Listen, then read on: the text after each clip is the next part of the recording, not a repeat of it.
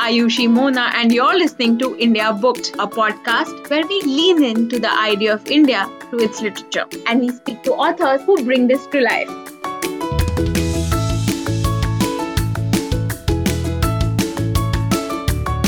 In 2018, author Nandini Krishnan published a really controversial book. It was called Invisible Men, and it detailed how India's transmasculine network worked Female to male transgender people, or transmasculine people as they're called, are just beginning to form their networks in India.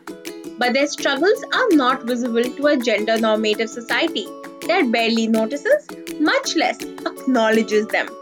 While trans women have gained recognition through the extraordinary efforts of activists and feminists, the Brotherhood, as the transmasculine network often refers to itself, remains imponderable diminished even within the transgender community. For all intents and purposes, they do not exist. In a country in which parents wish that their daughters were sons, they exile the very daughters who become sons. This book, remarkable in what it set out to do, furrowed its way into a lot of controversy. We catch up with Nandini Krishnan on this episode of India Booked a podcast where we lean in to the idea of India through its literature. Tune in on the podcast to learn about what made the book so controversial and above all how Nandini asks and answers the question about what does manhood really mean. Nandini Krishnan is a writer, a journalist, a stage actor and a comedian. Her first book was Hitched and it was about the modern woman and arranged marriage. Her latest book is Invisible Men, which looks at India's transmasculine network. An extract from her novel In Progress was one of the five winners of the Caravan and Writers of India Festival contest.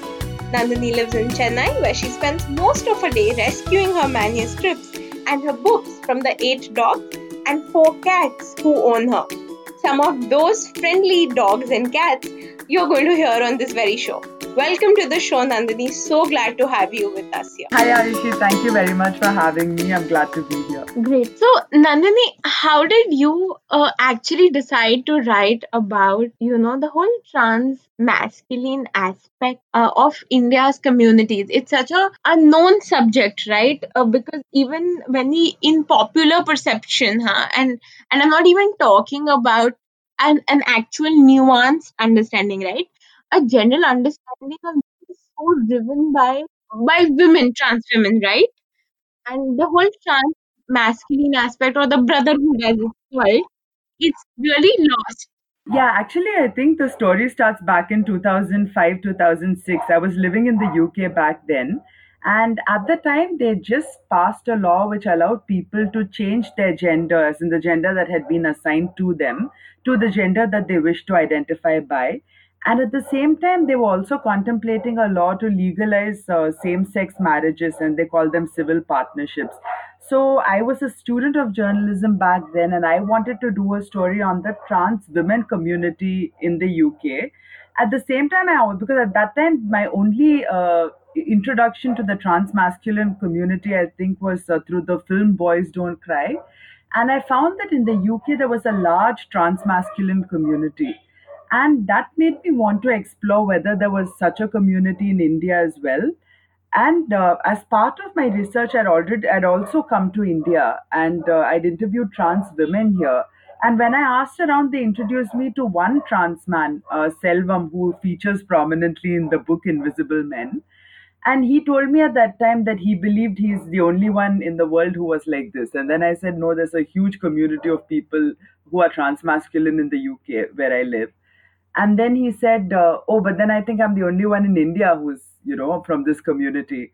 And when I checked in on this about 10 years later, 2016, I found that there was a, a growing network of transmasculine people in India, and that's what made me write the book. I think especially because around that time uh, there was the, there was also the ongoing case in uh, the Supreme Court to uh, strike down Section 377 to write it down and uh, I think that's all that was part of the motivation as well so i uh, i also understand this that uh, trans masculine networks or trans men um, were actually even excluded from the transgender bill piece altogether, right? Initially, yes, because uh, in fact they'd use the pejorative uh, term eunuchs, which uh, is not supposed to be used. Because I guess the people who are drafting, uh, you know, the bill were just so ill-informed, and they didn't really take into consideration things that the community itself was asking. By which I mean the entire transgender community. That there are so many kinds of people on the gender spectrum uh, you know whether it's uh, whether it's trans women or uh, intersex people or trans men and to them they didn't understand that there were all these differences and they just used the word eunuchs and said okay uh, this is the only category that exists.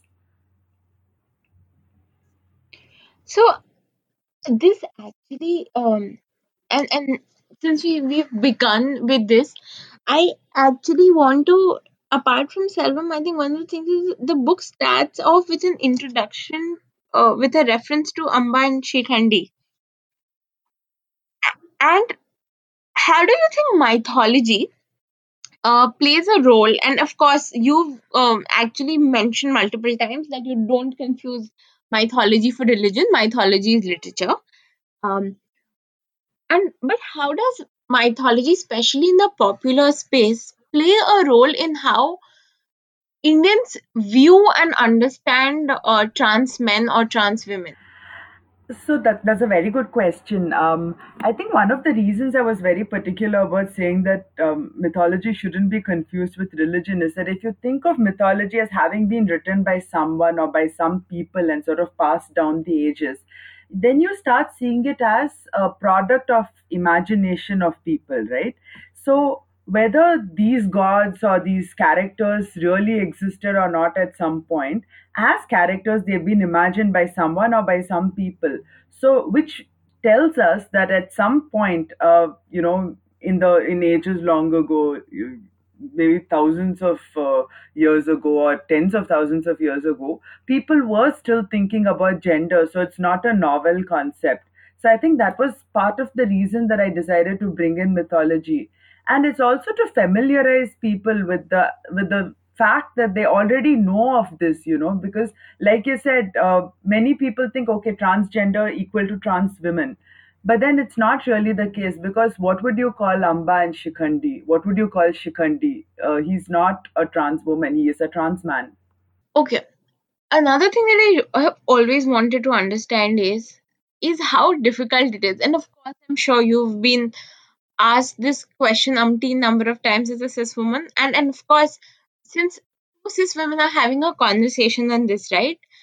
the the burden of authenticity if i may call it right the burden of um being truthful uh, and authentic but at the same time um being able to reflect or talk through another's lens of a reality that you personally have not lived right? How did you manage the the set of burden of expectations? How did it change? And and did say a particular kind of social construct etc make a difference to that? Um, yeah, I think that's very that's a very valid question.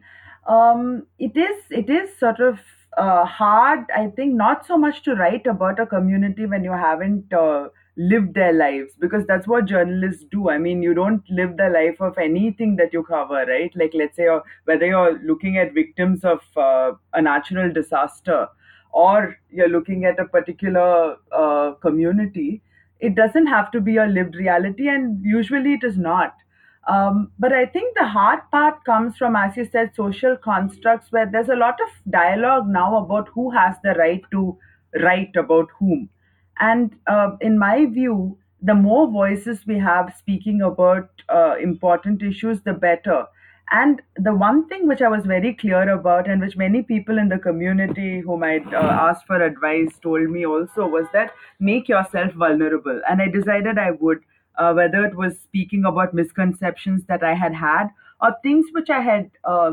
understood as I wrote the book. as I did my research. I think there's also a sense of my personal growth from my very, very limited understanding to a much better understanding, though obviously not a complete understanding, as I progressed with my interviews, with meeting people. And I was honest about that, which also I think um, has led to some backlash because people were able to pick particular sentences which uh, they deemed offensive. But I think I'm very clear about the fact that certain things stem from my personal ignorance and the ignorance of a lot of cis people, a lot of people who haven't lived the life that I'm talking about in the book and it's important to put all of that out there that okay this is what we thought or this is what we think this is what i thought this is what my friend thinks and maybe the book has changed a few of these perceptions. Maybe my research has changed a few of these perceptions. So i was also very clear about the fact that i should allow trans people to tell their own stories through me. So um, you will notice that in the book a lot of a lot of it is in first person. A lot of uh, a lot of the book is uh, direct quotes because I didn't want to be the custodian of these stories. I didn't want to be the one saying this this this happened, he went there or she went there and this happened. So I was very particular that though it might seem odd, though it's not entirely recommended that you put a book in chunks of direct quotes, I did want everyone to hear the different eyes in the story and not just my voice.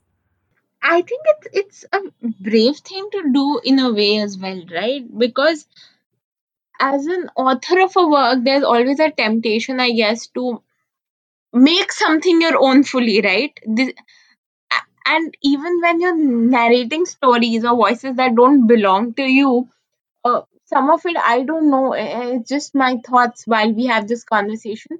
It's almost a simultaneous act of bravery and vulnerability. You, while you've made yourself vulnerable in the process, you've also dealt with the vulnerabilities of so many people, right? That you've had to absorb through the process, and, and then to almost quote them is to slightly distance it and, and let the onus be on their stories and not on your writing, if I can call it that. Thank you. Uh, that's lovely to hear. But I guess uh, I've always been a bit of a, um, I've always been a bit jittery about uh, taking ownership of a story that is not mine. That's also partly why I left mainstream media because um, in the early 2000s when I'd start when I'd started working as a journalist, we were moving towards a model where the journalist put himself or herself at the center of everything you know uh, sort of like maybe like oprah winfrey does or barkha dutt does in india. You kind of become the eye and i wasn't very comfortable with that. I felt that as a reporter my job is to uh, remain in the background largely and uh, to comment on my perceptions and my changing perceptions but i can't pretend that I know everything about something that I'm writing about. So I guess for me it was very natural and I was comfortable with this sort of voice. And also a lot of the people that I met uh, became and are very close friends now. And you know, a, a lot of uh, relationships sort of form like uh, there are four particular trans men who uh, call me either Didi or Akka, which is Tamil for uh, Didi. Um, you know who whom i see as brothers and they see me as their sister you know so it's a very kind of so they've become much more than friends they've become family uh, many of them many of the people whom i'd interviewed and therefore i guess it was also that uh, i had to make sure that they were comfortable like i might let's say you and i are speaking for maybe the third or fourth time now and i might say things even in the interview which i think oh, okay i'm saying this to ayushi without the awareness uh, though I am aware in as we are recording that this is going out to the world, I might think of myself as okay, just speaking to Ayushi, and I might say certain things which I might later want to withdraw, you know. Uh, but in a setting like this, obviously, I know this is an interview. But then when you're writing a book and you're speaking to someone who hasn't been interviewed before, these are things that you should be very sensitive about, which is why I made sure that every single word I wrote went out uh, to every single person whom I interviewed, you know, everything that I'd spoken with them specifically, because privacy was also an issue. So if I was speaking to B, I couldn't send that entire chunk to A.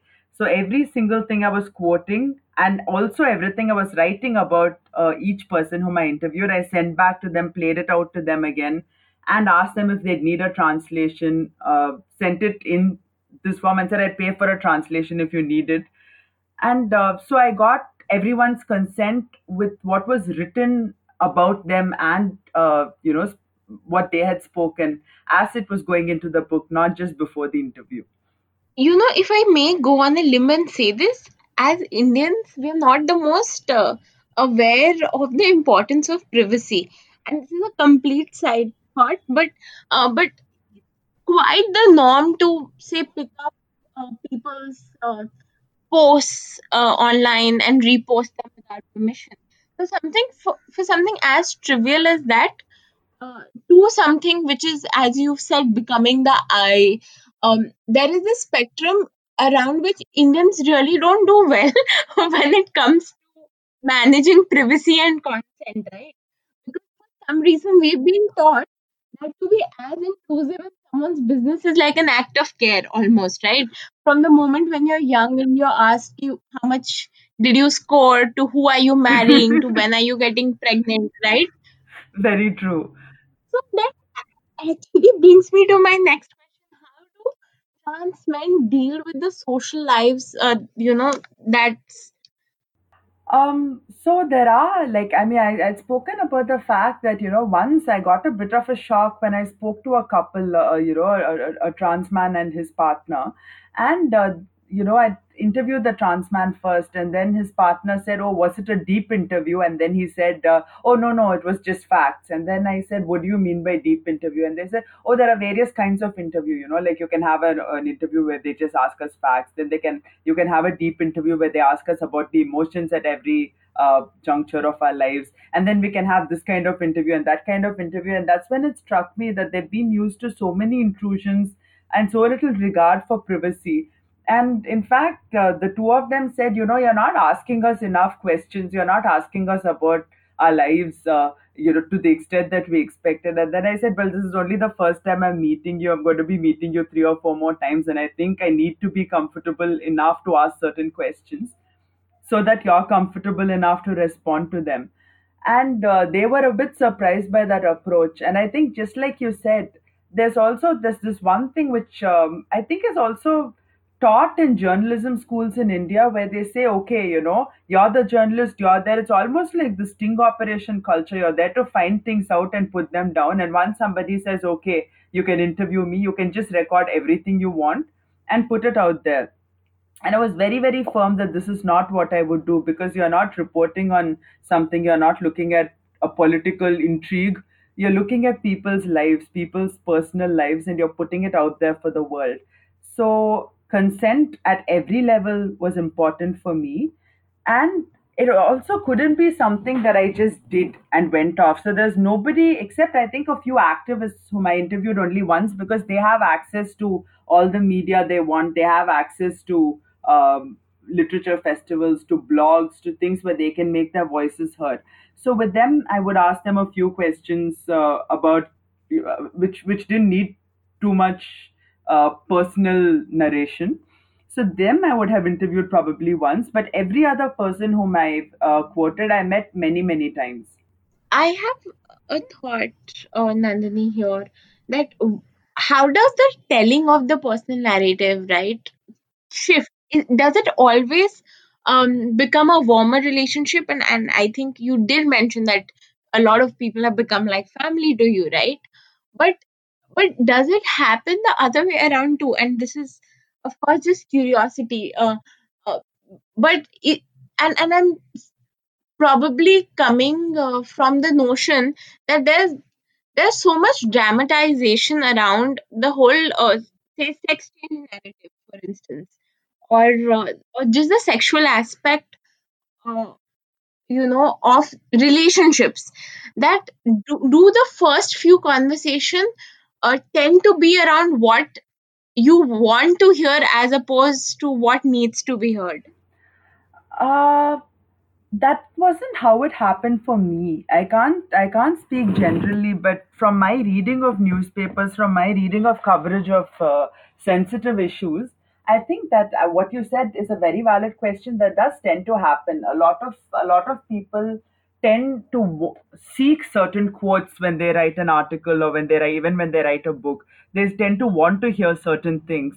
Uh, so for me, I had to go with a clean slate, you know, um, and obviously it couldn't be an entirely clean slate. I also had to confess to all the misperceptions that I had had, to all the ignorance uh, with which I approached the the issue so I was prepared to hear things that I hadn't expected to hear.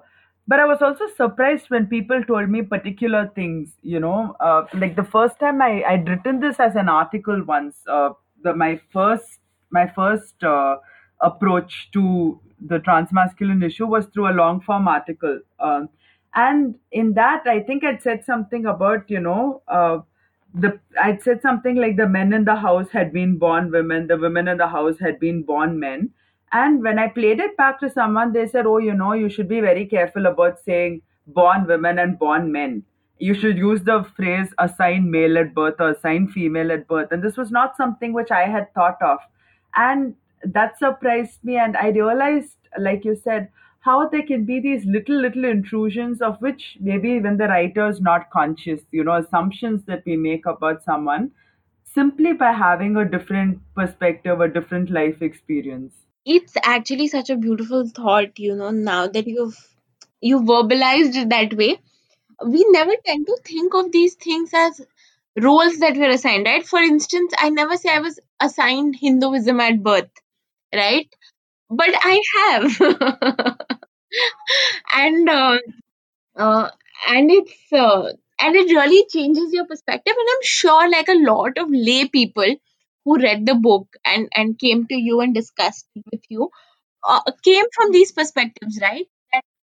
Thinking that you're only born a particular way or or it, or it's a certain disorder which is like the favorite thing to say you know that it it's something that can be worked out of you as if it's a fever right Yeah, I think that's one perspective, or that it's something that is uh, uh, that can be cured, or that is incurable. That is something that it's it's a deformity or a you know a disorder that you're born with. So those are the notions which, uh, like like I said, there's so much misperception about uh, about the transgender spectrum that we don't even realize. And and I include myself in this because at the beginning of the book, I didn't uh, beginning of my research, I should say, back in 2005 2006 I just assumed that uh, intersexuality and transgenderism were pretty much the same thing. I didn't realize that there were so many crucial differences. That a trans man, for instance, could have had a biological child before uh, the sex change. And these were things which I discovered as I did my research uh, for a project back in 2006. And later, you know, 10 years later, when I started my research on the book, I would meet people um, who had who had been assigned female at birth, for instance, who had married cis men because their families understood them to be cis women, and who had had biological children uh, before sex change operations. So uh, these were all things which were it was a it was a whole different world which just brought home to me how much we take for granted about the world uh, simply because of our privilege. also of course you know just like any other aspect of our society we are a deeply fragmented diverse polarized nation right? How do you say things like class dynamics for instance play out um, play themselves out right? Because, the heart of your book is really about the whole network and community that exists which say has been um, which say has found a voice or a home say thanks to the internet right? But but access to that is class privilege as well right? So how does how do the disparities play out between the classes in terms of acceptance of uh, their own journeys or extrinsic acceptance which of course we've not reached as a society at all but but say access to healthcare or um, access to support communities There is a huge, huge, huge benefit within any community that someone who comes from a caste or class that is privileged by its very nature, by its, by its very access, um, has. and this was brought home to me in multiple ways like class privilege yes i mean right from having an english education uh, right from having qualifications which entitle you to earn much more money than someone who comes from a working class background who who might not have completed his or her education right from having parents who uh, maybe are not broad minded but with whom you can have certain conversations because you have the confidence to have them simply from having had a certain education. These are all factors, uh, you know, which which uh, come into play uh, in terms of class privilege and also in terms of caste privilege. Now, these are things which some people in the transmasculine community took issue with my writing because they they didn't. I think one of the problems that I faced was that. Um, a lot of people didn't like the fact that I had po- that I had also spoken about the fissures within the transmasculine community. And quite ironically, when there was some backlash also to the book, uh, these things came home to me again, you know, because a lot of the people, like I said, I I became very close to many of the people whom I interviewed. And after I had written the book, some activists whom I had interviewed, some transmasculine activists, uh, took issue with the fact that I, as a cis woman, had written this book and that I was attending lit fests to speak about the book, that I was also on uh, panels discussing uh, sexuality and gender while being cisgender myself. Um, so when this happened, uh, there, I think one group made a video uh, where people whom I'd interviewed were asked to say that I had uh, broken privilege and things like that. And one of the people who'd been interviewed, uh, who'd, who'd been asked to do the video, called me up and said, I'm really sorry, but I had to do a video where I spoke against you, and there was nothing I could do about it. And I said, What do you mean? And then he said, uh, No, these, you know, I, I can't do certain things because they've told me that unless I cooperate with them, they won't help me in future. And I'm really sorry, but I had to go ahead and do this. And and and then somebody else said, uh, you know, that there are lots of people who will want to speak up for you and say that yes, you you have portrayed us uh, in a, in in in all our different moods, in in all the all the different fissures, everything that sort of uh, let me do this again, like let me do this part again. Uh, one person told me that uh, there are lots of people within the community who will want to speak up for you, who will want to say that it's important that people also are aware of the differences within the community, the differences of opinion within the community. But it's not easy for us to say that because there are certain people in power who will delete us from the group and that's our entire support network this was this was a sort of uh, email group that existed an interweb sort of thing a support group so you see how class privilege uh, also gives one control over networks within a minority within a disadvantaged community so it is it is a huge issue. And the same goes with caste privilege. This was not something that I wanted to speak too much about because I hadn't been inside the community enough to see how caste plays out. But there are people within the community who've spoken even in the book about how caste, about even how like when I went to the Northeast and interviewed trans men from Manipur, uh, they were speaking even about racism that mainland Indians, as they refer to us, uh, have against uh, people from the Northeast. And this is no different within uh, the transmasculine community, for instance, where one of them actually told me, like, they said, Oh, but you know, uh, you people can never look very masculine because you don't grow a lot of facial hair and these are little little ways in which uh, like class caste race ethnicity all of these things do play out in a big way within any community and like and i'm glad you asked that question because uh, there are fissures within the transmasculine community too on the basis of this just as there are across uh, across communities across india Also, does religion make a difference? Uh, I mean, I know we spoke about all of this, right?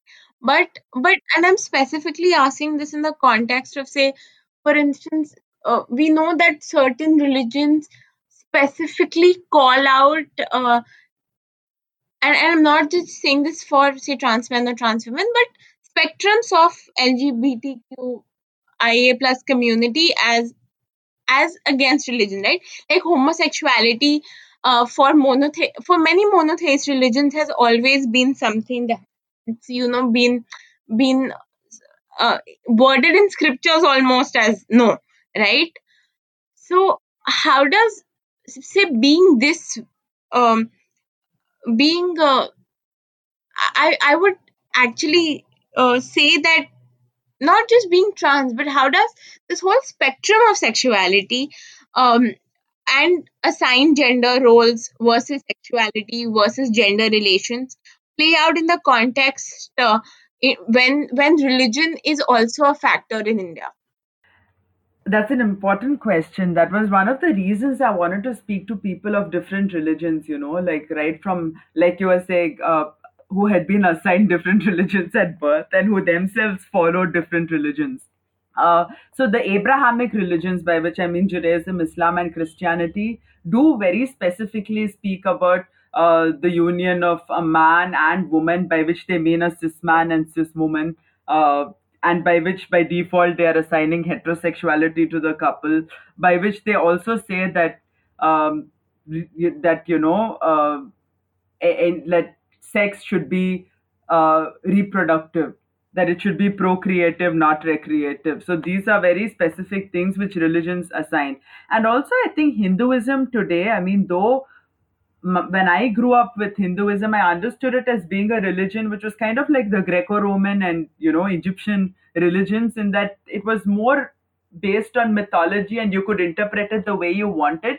Now, more and more, I find that in India today, uh, where we are, where our ruling government is the BJP, where RSS ideals are spread across uh, the country, where you get trolled for saying the simplest things, where you are accused of uh, hurting religious sentiments and uh, being a seditionist at the drop of a hat.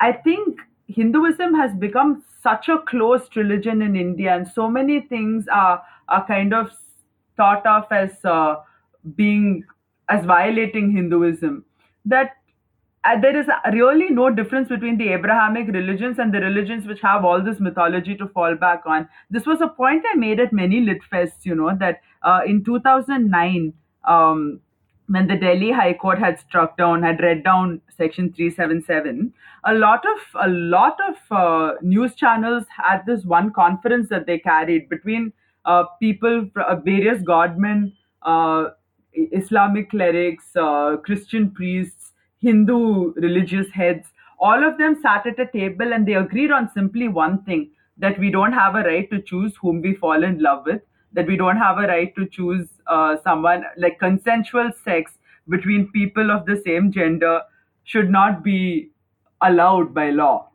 So this was the one thing that all religions agreed on, which made me think just how narrow-minded all these religions are. And their one common point is that they are happy to ban something which people uh, within within their religious communities actively desire, that they actively give their consent to. So I think that was also one of the reasons I made so many references to religion in the book, so many references to mythology, and I've quoted sections from the Bible, sections from the Quran, which uh, make allusions to uh, both homosexuality and and gender choice versus uh, gender assignment. So this was this was sorry, uh, I was just saying this was something I really wanted to bring out how religion in many ways can clamp freedom. You know, uh, this is uh, I. Uh, it's very interesting that you bring this up because I was reading the essay that you wrote, right? Um, uh, hitting back at trolls and people who had taken the book out of context. And and there was that whole effigy of the book being burned. And you said that somebody who's loved a book can never burn another. Huh? and you know one of the things that i thought was this is also very uh, of course burning effigies is, is a popular form of protest the world over. Uh, but no one takes to the streets uh, burning things as frequently as we do. Whether it's India losing a cricket match or a book or um, or any any such smear activities. So um, I have I think uh, before I ask you the last set of uh, questions, one last thing that I want to ask, and I've deliberately not wanted to talk too much about, say, surgical transitions, etc., because I think that's heavily fetishized and becomes, unfortunately, the only lens through which trans people are seen. Even though it's, it's a passage for them as opposed to their lives, right? I mean, for instance, if you had chemotherapy, uh, and and I'm just using that as an analogy because it's an it's an expensive and arduous process. Uh, your entire life won't be just chemotherapy, right? So, so one's life can't just be a transition surgery or a set of medical interventions. But one question that I really wanted to ask Nandini is what did you find about the medical infrastructure and the health infrastructure in our country that actually supports this? Because I think there's not too much conversation around general health and medical conditions and just too much focus on you know this before and after of the individual and not of the health infrastructure in the country that supports them That's an important issue because a lot of the, the problem is that a lot of the benefits to which trans people are entitled are not given to them unless they can provide proof of having undergone surgery. So it's almost as if your physical attributes determine your gender. It is not almost as if, it is according to the government, as if your physical attributes determine your gender, which means they don't even take into account whether somebody is somewhere on the gender spectrum where someone may identify more with the male aspect but not want to undergo surgery, whether someone can or cannot afford surgery. None, none of these things is taken into account. There is no infrastructure which exists to help people. Uh, take on take up take on surgery even if they desire to but don't have the means to like for instance in the uk where i also covered this uh, to an extensive uh, amount um, the the national health service the nhs does provide for people to undergo uh, gender change operations at public expense uh, if they so desire.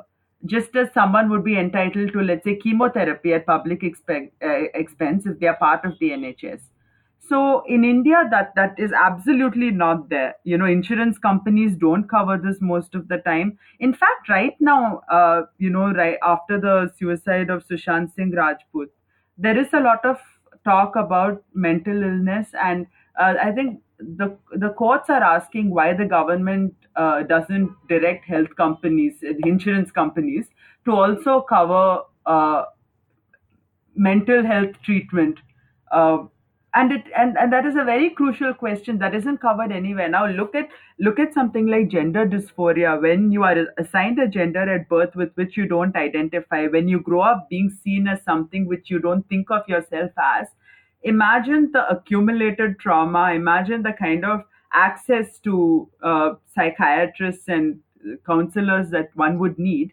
And it is not just beyond one's financial means. Um, it's also entirely beyond the thinking of governments. It's sometimes beyond the thinking of hospitals and clearly it's beyond the thinking of the legal infrastructure you know uh, where everything just hinges on have, whether you have had surgery or not. And once you've had surgery there are your certificates you get your gender change uh, whatever all, all your documents done. And then no one really cares about your mental health. So these are very important things both physical health and mental health emotional health, all of those are very nuanced aspects of healthcare, which uh, in India, unfortunately, we don't even think about. Thank you so much, Nandini, for actually sharing, you know, your perspective and your experiences. I think we've spoken a lot about the the book and um, and had very intense conversation. Before we break off, I actually want to ask you a few questions as a reader and as a writer. Uh, and and uh, I think uh, it'd be a nice uh, and a bit of a break from uh, this conversation because honestly, for me, and I, and I don't know what it's like for those of you who are hearing the podcast, it's given me a lot to think of and you know uh, ponder over simultaneously while listening to you, and it's quite a lot to absorb. Uh, so thank you for that. And um, and I just want to break off and understand you a bit as a reader as well So I'm going to give you random preferences, Nandini, and you tell me what would you rather read. Would you rather read fiction or non-fiction? Fiction. Would you rather read poetry or prose? Oh, that's that's very difficult. It would depend on the writer. I mean, like if you gave me something by Jeet Thayil, for instance, whether it's poetry or prose, as opposed to most other people, I would pick him. So, Okay. Would you read uh, something that's a classic or something that's more contemporary? oh God, are you pointing a gun to my head? Do I have to choose? You can say both, but uh, where's the fun in the, the decision making then? I think I think classical. Okay. Uh, would you rather be featured in a third person narrative or a first person narrative? Mm, third person, because I'd also be curious uh, to know what someone who's writing about me thinks about me. Okay. If you want to de stress with a read, will it be a romance read or a dramatic read? Oh, dramatic, anytime. If you want to, um, if you only have an option to watch the movie or read the book, what would you do? Read the book. And if you had to choose a genre on which your life would be based, uh, what genre would that be? I think comedy, because I love uh, comedy, especially dark comedy, and like my favorite shows are Curb Your Enthusiasm and Seinfeld, and to me that reflects so much of how our lives uh, run. You know, like something as simple as, for example, waiting at a restaurant to be called, and you know people who come in after you have got tables before you because they have a larger party or a smaller party or whatever it is, and just the mere frustration of it just the way that our lives play out with so much irony constantly. So I think um, comedy would be the genre issues. Okay, that's that's actually quite interesting. Okay, one last question, Nandini. What is what is a book recommendation apart from your book that you would like um, to recommend to people listening to understand sexuality, gender relations, the entire spectrum of LGBTQIA plus community better? Um, I don't have book recommendations to understand that because simply for the fact that not a lot of uh, books have been written by the trans community or about the trans community. There, there are some, uh, but then again, a lot of these are narrow perspectives in the by which I am not this is not a criticism, but like for mine would be a narrow perspective because it's a cisgender perspective on lots of trans masculine people. I've interviewed a lot of people here, but n- none of them can obviously go into their entire life experiences. Whereas you might have an autobiography by, let's say, Lakshmi Narayan Tripathi, who's a very famous trans woman, um, where she only talks about her life, uh, you know, but you don't have, let's say, an insight into other trans women's lives to that extent. Um, so there are lots of i think one has to read a lot of books but i think a better place to start would be the internet because uh, just like you said uh, now the internet access we didn't speak too much about that but thanks to the the fact that uh, smartphones are ubiquitous that uh, internet access is much cheaper now than it was when we were growing up a lot of people are speaking in their own languages not necessarily english about their own experiences. So if you just uh, you know if you if you key in let's say trans masculinity in india or transgender people there are lots of youtube channels by trans masculine people across the world by transgender people across the world by people on various parts of the lgbtqia plus spectrum. So i think uh, asexuality for instance is a very important issue that most people don't even consider. Like people don't look at the various spectrums of being asexual so all of these, I think, are things to which one has far more access online uh, through videos and through blogs than through books. Got it. Thank you so much, Nandini. To everyone hearing this podcast, Nandini's book, Invisible Men, as well as Hitched, are both available on Amazon and online bookstores. Please, please give them a read. Um, you uh, should definitely, uh, if you like this podcast, uh, follow Nandini on her Twitter handle and uh, and don't troll her. Though this, of course, is a joke. Um, I don't know why I make these inappropriate jokes Uh, but but thank you, Nandini. It's been lovely to have you here, and uh, it's been wonderful to actually uh, learn some of these perspectives and understand what really went into the making of something uh, that was so fragile and um, so difficult to do. I'm sure. Thank you very much for having me, and I'm glad you. I'm not the only one making inappropriate jokes here, so that's that's lovely. But Ayush, before I go, I have to ask you what what genre of uh, literature or uh, cinema would you like your life to be dramatized as? Um, this is uh, I actually uh, you know there is an Alan Moore quote Uh-huh. which I really love. Um, it's uh, it's what I think uh, really makes uh, up what every time. I mean, and because I uh, keep asking people this, right? And I, I like quoting Alan Moore, who said that my experience of life is that it's not divided into genres. It's horrifying, romantic, tragic, comical, science, cowboy, detective. So, uh, and because my mother might be listening to this podcast, I will not. Uh, but do Google that quote uh, to see what the last genre would be. It was lovely listening to you. It was lovely hearing you uh, speak about your genre preference. And I wish I'd asked you this upfront because then I would have just said, yeah, all of them to every question you asked. Thanks, Nandini. Nandini Krishnan is on Twitter. Do not forget to follow her and order her book from Amazon or an independent bookstore near you. Forget to tune into us on Spotify, Google Podcasts, Apple Podcasts, Gaana, and HT Smartcast.